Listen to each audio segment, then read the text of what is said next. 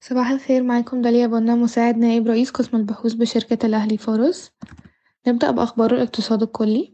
توقع مصر اليوم العديد من اتفاقيات الشراكة والخطابات النوعية مع مؤسسات التمويل الدولية وشركاء التنمية لتنفيذ مشروعات في إطار برنامج نوفي Nexus on Water Food and Energy.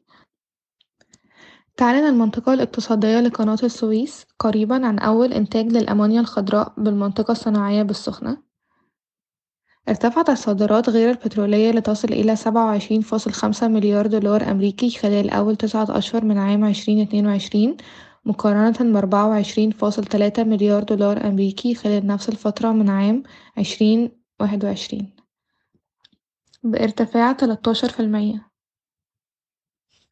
مدعومة بنمو صادرات الكيماويات والأسمدة بنسبة واحد وتلاتين في المية لتصل إلى ستة فاصل خمسة مليار دولار أمريكي. هيئة الرقابة المالية على وشك تأسيس شركة متخصصة في تسوية العقود الآجلة والمشتقات. انتقالا لأخبار القطاعات وقعت شركة العربية للإسمنت اتفاقية اتفاقية لتعديل عقدها لعام ألفين وتسعتاشر مع Amarenco SolarizEgypt لمرحلة ثانية تلاتاشر فاصل اتنين ميجا واط من من محطة الطاقة الشمسية الكهرو الكهروضوئية في منشأتها في السويس.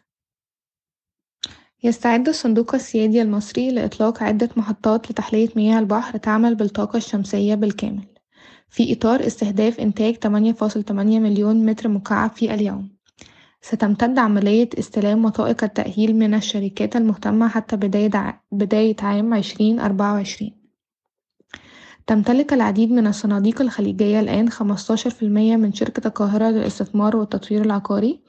بما في ذلك صندوق الاستثمارات العامة السعودي الذي يمتلك حصة تقل عن خمسة في المية. وافقت الجمعية العامة غير العادية من بالم هيلز على تخفيض رأس مال بإلغاء تسعة وتلاتين مليون سهم خزينة.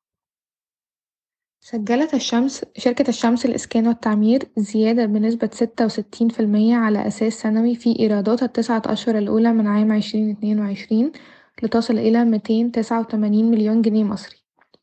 وزيادة بنسبة تسعين في المية على أساس سنوي في صافي ربح التسعة أشهر الأولى من عام عشرين اتنين وعشرين لتصل إلى مية واحد وأربعين مليون جنيه مصري.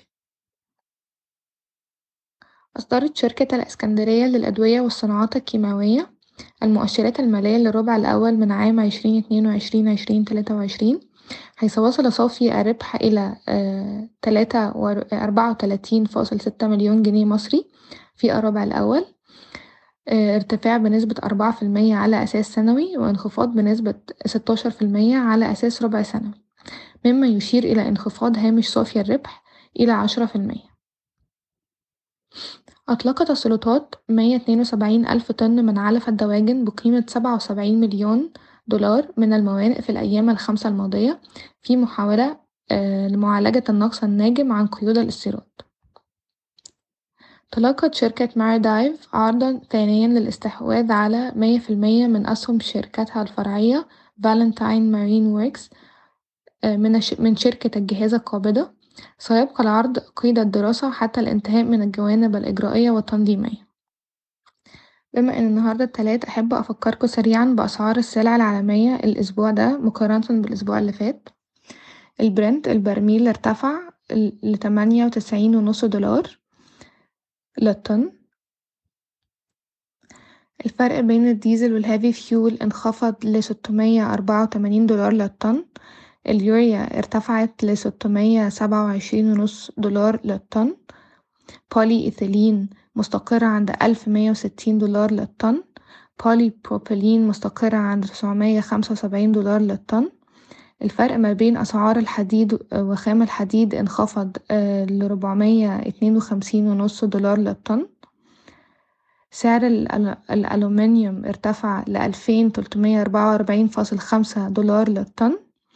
الأسمنت في مصر ارتفع مية لألف ستمية أربعة وعشرين جنيه مصري للطن. الفحم الحراري انخفض تسعة وأربعين ونص دولار للطن.